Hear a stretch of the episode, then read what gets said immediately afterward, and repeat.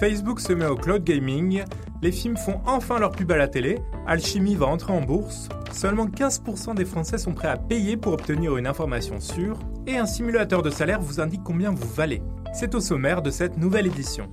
Bonjour à tous, je suis Thomas Moisan, bienvenue dans 180 secondes, le podcast de CB News qui vous résume les principales actualités qui animent notre marché cette semaine. Ce podcast est produit en partenariat avec Audion, tech française spécialisée dans la publicité audio-digitale. Facebook se met au cloud gaming.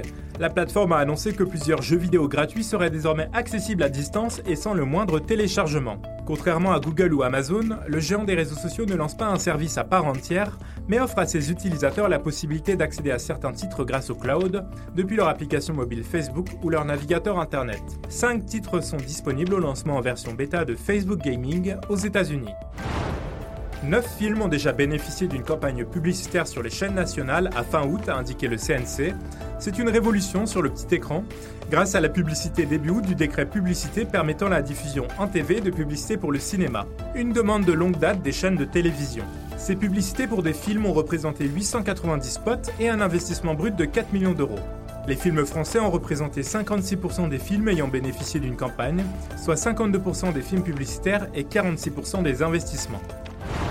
Alchemy va entrer en bourse. Le spécialiste des plateformes OTT de vidéo à la demande par abonnement, proposées via des chaînes thématiques, a indiqué avoir reçu de la part de l'autorité des marchés financiers l'approbation de son document d'enregistrement. Le groupe a en effet le projet de s'introduire en bourse sur Euronext Gross à Paris.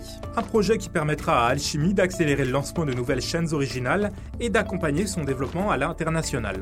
Alchemy revendique 55 chaînes thématiques, dont Army Stories, Sexplora ou des chaînes créées pour des personnalités comme Jacques Attali ou Nabila. Seulement 15% des Français sont prêts à payer pour obtenir une information sûre, et seul un Français sur deux, 52%, s'estime capable de déceler une fausse information. Ce sont les chiffres de la dernière étude Global Advisor d'Ipsos qui a mené l'enquête dans 29 pays dans le monde sur la confiance dans les médias. Si 62% des Français regardent la télé tous les jours, 28% des Français avouent ne jamais ouvrir un quotidien et 8% seulement y sont fidèles chaque jour, contre 14% dans le monde. Enfin, un Français sur deux, 48%, utilise les réseaux sociaux comme moyen de s'informer au quotidien. Enfin, dis-moi combien tu gagnes, je te dirai où tu travailles. Le cabinet de recrutement Elae vient de mettre en ligne un simulateur de salaire pour les métiers de la communication, du digital et du marketing. Trois onglets sont à remplir, votre métier, votre localisation et votre type de structure, avant que ne soit dévoilé le montant du salaire brut et net que vous devriez toucher.